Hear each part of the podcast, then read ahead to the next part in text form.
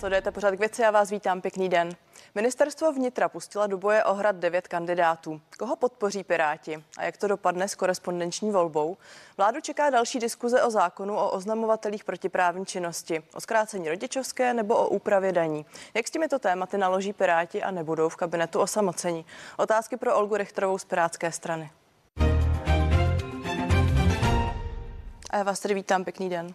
Srdečně zdravím a děkuji za pozvání. A teď to, tedy začneme tématem, které bude teď aktuální v následujících týdnech. Eh, vnitro nakonec pátek pustilo do boje o hrad pouze devět kandidátů z předchozích 21 uchazečů. Za vás to číslo je překvapivé, je malé, je nízké? Co mě pozitivně překvapilo, byl ten vysoký počet podpisů, který se sbírali dva kandidáti. Eh, to znamená, tam jsem si říkala, tam je obrovská podpora eh, nejenom veřejnosti, která ty podpisy dala, ale podle mě to znamená i obrovskou eh, síť dobrovolníků, kteří podpisy sbírali, protože z těch vyjádření úřadů eh, znělo jasně, že měli vlastně nejnižší chybovost. Že to za A asi důkladně kontrolovali sami, ale za B, že ti lidé, co podpisy sbírali, fakt věděli, pro koho to dělají a že jim na tom záleží. A takovéhle, řekla bych, angažování širší veřejnosti je něco, co si myslím, že je dobře, když prezidentská volba vzbudí a když prostě víme, že na každém z nás záleží, že můžeme přidat ruku k dílu k tomu, co nám přijde důležité. A pak tam byli na straně druhé adepti podnikatelé Karel Janeček a také Tomáš Březin Březina, kteří přestože měli dojem, že se sbírali pod, eh, podpisy, tak eh, úřad upozornil na vysokou chybovost a jejich kandidaturu nakonec neuznal. A ústavní právník Jan Kysela k tomu upozornil, že je právě e, zajímavé tohle téma, proč ta vysoká chybovost a že by možná přehodnotil vůbec kritéria takového měření. Tak za vás je na čase nějakým způsobem přepracovat volební zákon a podívat se na tyto parametry? Eh, uvidíme, jak dopadne eh, řada takovýchto otázek, které vzbudili eh, letošní kandidáti, protože tam samozřejmě jde i o ta pravidla pro nominace.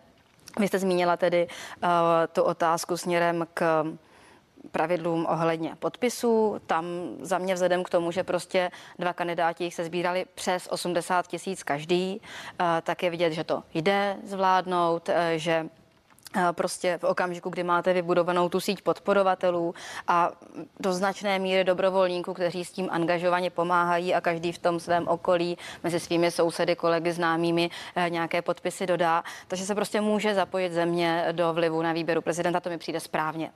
Na druhou stranu, prostě myslím, že budí otázky například to, a jak dlouho předem je možné udělit ten podpis, který pak oprávní k prezidentské kandidatuře? A to jsou otázky, co asi eh, ty letošní volby zase přinesou. Prostě eh, ten proces je v něčem stále ještě relativně nový a bude se podle mě jako všechno evolučně trochu vyvíjet. Hmm. Pojďme zpět k těm eh, jménům. Těší vás ten výčet těch devíti kandidátů? Mě těší, že to je široké. Myslím si, že si může vybrat opravdu velká řada lidí a to si myslím, že je dobře. Prostě nejsme uh, žádná diktatura, jsme demokracie a různí voliči uh, mají širokou paletu nabídky a stejně tak je hrozně dobře, že prostě máme řadu debat, eh, že se koná vlastně velká mediální diskuze, který z těch kandidátů nabízí jaká témata a jaké důrazy. Proč se ptám? Vy jste 24. listopadu na svém facebookovém profilu zveřejnila video k prezidentské volbě a v něm mimo jiné říkáte, ať je to člověk demokraticky smýšlející a ctící právní řád. Eh, je to tedy jen část toho, co v tom videu zaznívá. Eh, na konci ukazujete ekonomku Danuši Nerudovou, ukazujete tam senátora Marka Hilšera a také generála Pavla. A já se ptám, ti ostatní kandidáti podle vás tahle kritéria nesplňují? Uh... My se konzistentně jako Piráti vyjadřujeme k podpoře těchto tří eh, kandidátů, kteří i v naší vlastně členské anketě eh, získali nejvyšší podporu a vlastně zvolili jsme úplně stejný postup jako ta druhá koalice. Takže Prostě jsme demokracie, lidé si vyberou sami.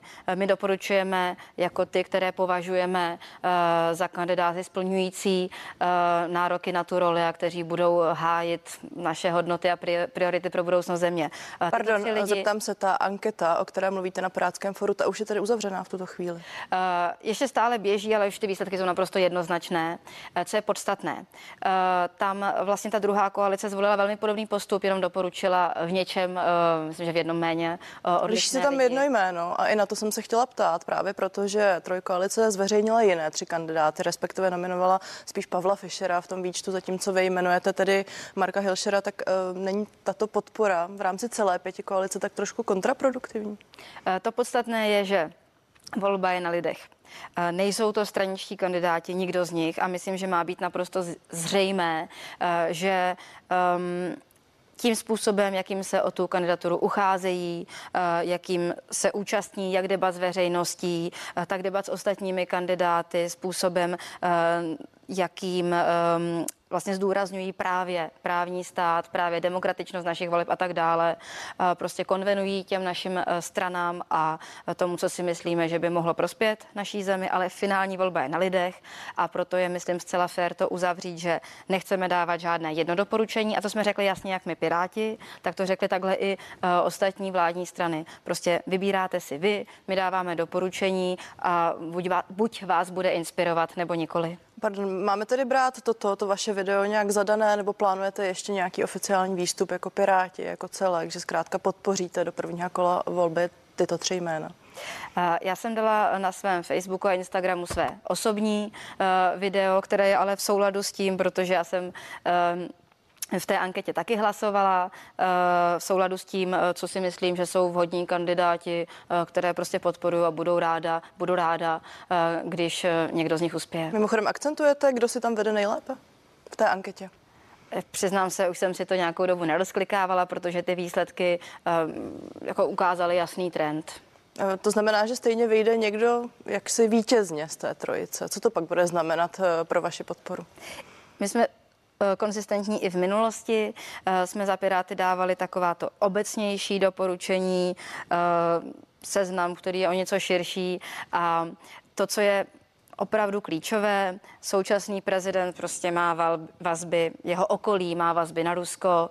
Není vždycky jisté, jestli konal v zájmu naší země, často vnášel jakousi hrubost do veřejného prostoru a mně se to jeví tak, že těmi doporučenými kandidáty naznačujeme, kdo uh, vypadá, že by se choval více sjednocujícím způsobem, uh, víc by se snažil, abychom Paní jako poslankyně, já se vlastně jako stále celek. dokola ptám jenom na to, zda nakonec nepodpoříte jednoho kandidáta nebo kandidát. Ne, uh, to si myslím už jasně řekla, že to je úplně stejně jako v minulosti, uh, že si myslíme, že ten finální výběr má být na voličích a my dáváme doporučení.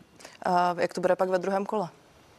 A tam si myslím, že to bude jednoznačnější, ale uvidíme, třeba nás vývoj překvapí. A chystáte se potom, eh, jak se vyjádřit podporu tedy jednomu kandidátu? Je to, myslím, velmi pravděpodobné, ale v politice člověk nikdy neví, jak to přesně může dopadnout. Mimochodem, vzhledem k té aktuální situaci probíhá tady energetická, ekonomická krize.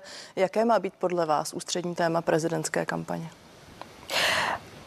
Podle mě právě to, že pokud máme jako společnost uspět, tak se musíme sjednotit eh, i za vizemi dlouhodobějšími, což je mimo jiné i společná bezpečnost, eh, což ehm, je téma prostě posledního tři čtvrtě roku, ale také zatím, abychom zvládli výzvy budoucnosti, která se hrozně rychle mění. Jsou to výzvy týkající se vzdělávání, proměny průmyslu a nakonec i důchodové reformy. A to všechno bude chtít spojovat společnost nad tím, že abychom obstáli, tak uh, to, je, to je potřeba zvládnout společně. Eh, říkala jste termín společná bezpečnost, rozuměla jsem správně. Eh, společná Co bezpečnost naší země.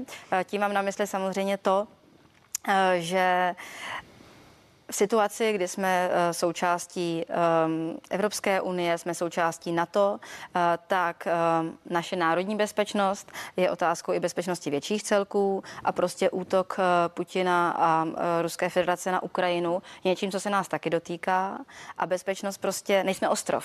Takže byste byla pro větší federalizaci, tak to a chápu já. Je to vůbec téma pro prezidenta? To jsem, to jsem neřekla. Já jsem řekla, že bezpečnost prostě je něco, co je velká věc eh, pro zájem celku.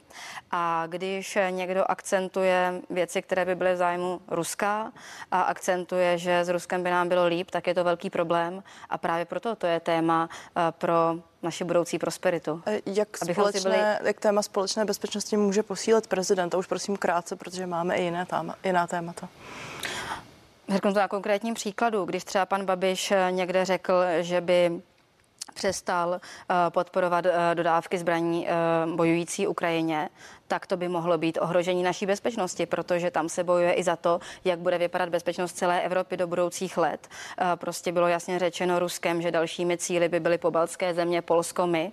Prostě on by se nezastavil na Ukrajině, na tom chci říct, že to je zcela praktické a vlastně i, i v něčem skoro bych řekla, jako téma ve výsostném národním zájmu podporovat tento boj, který se zdánlivě vede dál od našich hranic, ale velmi se nás dotýká. A proto, protože on se prezidentské volby účastní, takové výroky považuji za skandální a stejně jako v minulosti hnutí ANO chtělo pustit Rusko, Rosatom do dostavby eh, Dukovan, chtělo umožnit tu možnost, eh, tak eh, mně přijde důležité na to poukazovat. Děkuji. Poslední věc k prezidentské volbě. Vy na svém Facebooku zmiňujete, že dál apelujete na zavedení korespondenční volby. Je to pro vás tak důležité téma, které by změnilo poměr sil i v té aktuální prezidentské volbě? Byla teďka spekulativní otázka, protože uh, já věřím, že korespondenční volbu jako něco, na čem máme uh, programovou schodu a je to v programovém prohlášení vlády, uh, prosadíme, ale, ale nyní se to už stihnout nedá a nestihne což mě mrzí, ale je to tak. Co je pro mě osobně důležité, že máme zhruba 600 tisíc, je to odhad ministerstva zahraničních věcí, krajanů, lidí žijících v zahraničí, občanů České republiky, kteří se mimochodem v průměru po osmi letech vracejí. Takže jsou to lidi, co mají vazby k Česku a velká část z nich se v budoucnu vrátí. A těmto lidem bych já ráda usnadnila volbu. Dneska prakticky eh, to mají velmi. To já rozumím, ale to klíčové, co tady zaznívá, že teď už je nereálné to tedy stihnout hmm. do té aktuální prezidentské volby. Místo předsedkyně poslanecké sněmovny Olga Richterová je dnešním hostem. Vláda minulý týden schválila návrh zákona, zákona o ochraně oznamovatelů proti právní činnosti, takzvaných whistleblowerech. Pro Piráty to bylo velké téma. Přesto pro tento zákon ve vládě nehlasovali. Proč? Uh, protože tam jsou dva aspekty. Aspekt první, jsme v první řadě rádi, že se zákon o ochraně oznamovatelů eh, což aby to tomu lidi rozuměli, že je zákon na ochranu lidí, kteří si všimnou něčeho, co může být korupční jednání a v minulosti třeba jeden úředník upozornil na velikou kauzu. Dám jenom jeden příklad, ROB Severozápad, kde nakonec eh, byla škoda vyčíslena na 14 miliard korun. Takže jde o ochranu lidí, kteří mohou uspořit obrovské veřejné peníze. Takže jsme rádi, že to vůbec reálně hýbe a vlastně předchozí eh, vláda i přes naše apely se na ten zákon prostě vykašlala. A taky Česku hrozily už velké pokuty od Evropské unie. A proč jste se tady nepostavili za něco, za co bojujete? A teďka to je samozřejmě uh, v té rovině toho druhého bodu, co chci říci, že my a stan uh, jsme nebyli spokojeni s tou podobou, v jaké to bylo uh, předloženo a budeme o tom dál jednat během těch tří čtení ve sněmovně, což je prostě proces, během kterého to jde doupřesnit. Takže co? budete předkládat nějaké dodatky, připomínky? A zejména si to vyjasňovat v rámci koalice. A co je tedy ten klíčový, pardon? Ten klíčový problém. Nerozumím tomu, kam tím míříte. Ano, ano. Ten klíčový problém je, že původní zákon se vztahoval na ty oblasti regulované evropským právem, na všechny trestné činy a přestupky, ke kterým dochází v pracovním kontextu. A teďka to zúžení bylo jen na trestné činy, ale my si myslíme, že přestupky nemají být vynechány. A zdůraznuju, nejsme v tom sami. Je to názor třeba uh, Rady vlády pro boj proti korupci. A to, to, co je strašně důležité, uh, mohlo by se to například v těch debatách upřesnit, aby to byly přestupky od 200 tisíc korun nahoru. Dávám příklad. Ale tak možná nemusíme s dovolením zacházet do detailů. Jak nakonec podle vás dopadne to hlasování ve sněmovně a za jakých podmínek byste nakonec zvedli ruku pro tento zákon? Um, já jsem ještě chtěla zdůraznit druhý aspekt, o kterém se bude jednat, a to je anonymita oznamovatelů, aby se prověřovala i anonymní oznámení, uh, jak um, si myslíme, že by bylo no, Poslankyně, já vám rozumím. Já se ptám, jestli nakonec vlastně si můžete dovolit uh, být v té pozici, že budete hlasovat proti tomuto zákonu, přestože to bylo jedno z vašich klíčových témat. Je to naše klíčové téma, protože boj proti korupci stále považujeme za bohužel velmi aktuální téma České republiky a to, jak to finálně dopadne, je několik měsíců vzdáleno, takže uvidíme, jak se nám bude dařit našimi argumenty přesvědčit ostatní. A proč se podle vás zatím nepodařilo vašimi argumenty eh, přesvědčit ostatní členy vlády, přestože to pro vás bylo tak markantní a důležité téma? Um, co, co je důležité, my to považujeme za naprosto klíčové. My chceme, aby se šetřily ve, veřejné peníze. Tomu já rozumím. A... Ptám se, proč jste o té důležitosti nepřesvědčili taky ostatní, o těch parametrech. Na vládě o tom mluvil pan ministr Michal Šalomoun, náš ministr pro legislativu a předseda legislativní rady vlády, ale věnovali se tomu právě nejenom pirátští ministři, ale i kolegové ze stanu a stejně se ta schoda nenašla. Budeme o tom jednat dál. Jsme demokratická vláda a, a to se prostě stává, že někdy jsou názory rozdílné. V tomto případě mě to velmi netěší, ale věřím, že se ještě posuneme. Jak se pak v takových situacích cítíte ve vládě? Že myslím na ty výsledky, kterých se uh, daří dosahovat a na to, že je potřeba kvůli těm výsledkům vydržet i v situacích, uh, které nejsou tak příjemné. Například u toho zákona o oznamovatelích je to prostě rozpor mezi Pirstan a vlastně uh, tou druhou partnerskou koalicí. A co se týče um, toho celkového se pocitu. Trošku osamoceně, já se omlouvám za tohle slovo, ale můžeme připomenout, že máte stále pak čtyři poslance, kteří asi v tom výsledném poměru sil uh, příliš tu situaci nezmění. A to je o tom jednání. Um, jako už jsem uvedla, ale je to fakt důležité, že předchozí vláda tento zákon úplně vyignorovala. Takže i to, eh, i když ten návrh nepovažujeme za ideální, ale to, že se vůbec bude projednávat, je prostě posun. To je něco, na druhou stranu, vy říkáte, předchozí vláda ho vyignorovala, ale váš předseda Ivan Bartoš připomíná, že má pocit, že to, o čem se jednalo za minulé vlády, v tomto případě bylo dokonce lepší, než to, co teď předložila ta vláda současná. To je uh, druhý bod, ale na druhou stranu, když se o tom nejedná vůbec, tak tam může být napsáno uh, modré z nebe, uh, ale, ale není to vlastně uh, relevantní, dokud to uh, tomu ta, ta minulá vláda to neudělala, nedala ten prostor. Uh, vy se ptáte na pocity, eh, a přitom mě přijde důležitější, že prostě důležitější jsou ta fakta, eh, to, co se daří. Já prostě mám ráda to, když si názor, hodnocení můžou udělat lidi, ale když eh, my můžeme prostě poukázat na to, co jsme všecko udělali a společně Pardon, já se tady možná zeptám ještě jinak, mm-hmm. jak složité je prosazovat pirátskou agendu a ty vaše požadavky v té stávající vládě. My máme tedy uh, jakoby jednu z priorit uh, bydlení, vybavenost obcí a regionů, uh, kde prostě Ivan Bartoš... Poslankyně, já asi nepotřebuji teď opakovat uh, váš program, ale ptám se na, na váš dojem, jak, jak je to snadné nebo nesnadné v tom současném uspořádání prosazovat vaše témata ta potíž, vy se ptáte na pocity a dojmy a já jsem chtěla právě vypočíst to, co se daří jako fakta, aby si hodnocení udělali lidé, protože prostě lepší stavební zákon, to, že je realita eh, této sněmovny, eh, kterou prosadil ministr Bartoš. Digitalizační agentura, která nám umožní, abychom časem, eh, věříme, že koncem příštího roku to je reálné, měli možnost, dobrovolnou možnost, kteří budou chtít mít doklady občanku v mobilu. To je zase něco, co umožní ta digitalizační agentura a celkový sjednocení a zjednodušení digitalizace, což je opět pod vicepremiérem pro digitalizaci Ivanem Bartošem. Pardon, a... takže můžeme to schrnout tak, a já se omlouvám, že nás tlačí čas, že jste spokojeni spokojeni s, vaši, spokojeni s vašimi výsledky ve vládě?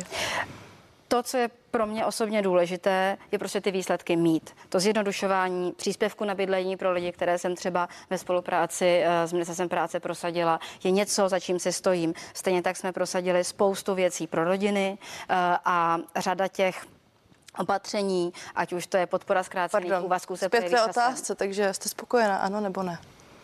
Já jsem spokojená s výsledky a pak jsou samozřejmě vždycky dílčí věci, kde bych si je představovala jinak. To je normální. Poslankyně Olga Richterová zůstává hostem pořadu k věci.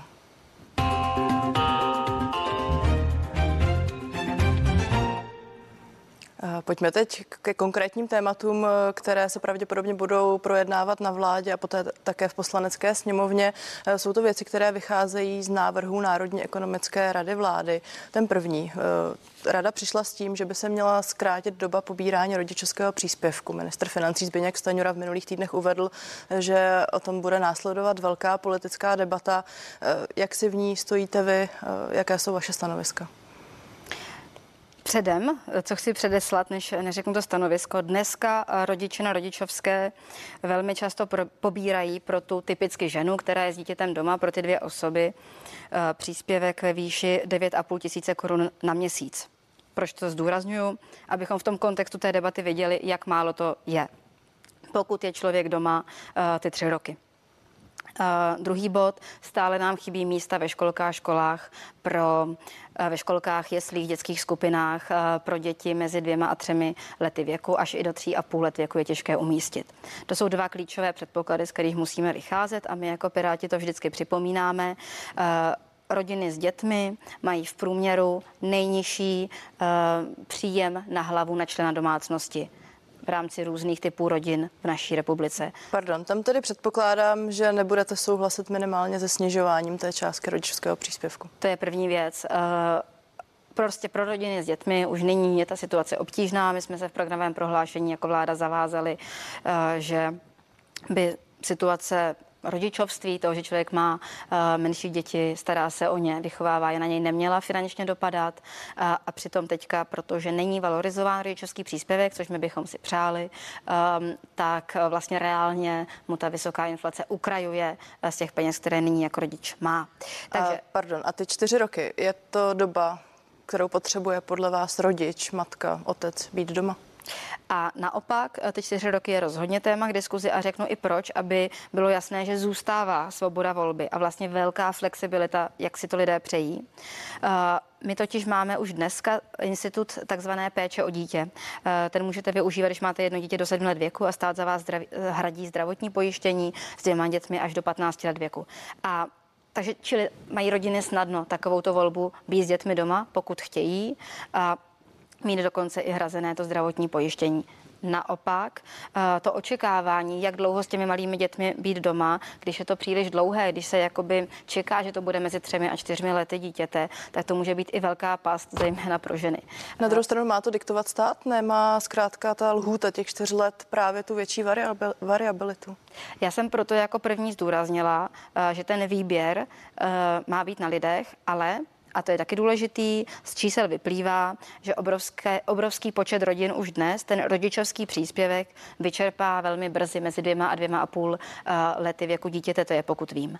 Čili to čerpání rodičovského příspěvku je něco jiného, než ta délka toho, jak dlouho se lidé rozhodnou být doma. To Spočím vám do toho, když urazit. říkáte, je potřeba, aby se rozhodli lidé. Je to například jedno z témat, které opět budete nějakým způsobem probírat na svém pirátském fóru? Eh, to téma my máme úžasně vydiskutované, eh, protože je to jedno z našich velkých témat, že školky, dětské skupiny, já nyní řeším takzvané sousedské hlídání. Já se ptám na tu dobu rodičovské. Eh, jsou něco, co je potřeba zajistit a významně do toho investovat ruku v ruce s debatami o změnách rodičovské. A tyhle kapacity jsou to, co umožňuje svobodu volby. Bez toho, eh, že máte pomoc eh, finančně dostupnou s péčí o dítě, vlastně svoboda volby reálně není. Já tomu stále nerozumím, potřebuji velmi stručnou odpověď. Ty čtyři roky mají zůstat nebo se tedy zkrátit? Prosím, krátce. V okamžiku, kdy se nám podaří navýšit třeba i přes sousedské hlídání, další rozkvět dětských skupin a tak dále, nabídku péče eh, o děti, která bude finančně dostupná pro rodiče, tak je úplně v pořádku debatovat o těch čtyřech letech, protože stejně svoboda volby až do těch sedm let věku zůstává. To říká místo předsedkyně poslanecké sněmovny Olga Richterová z Pirátské strany. Děkuji za rozhovor. Já děkuji za možnost zde být. Vám díky za váš čas, díky, že jste se dívali a těším se na viděnou na CNN Prima News.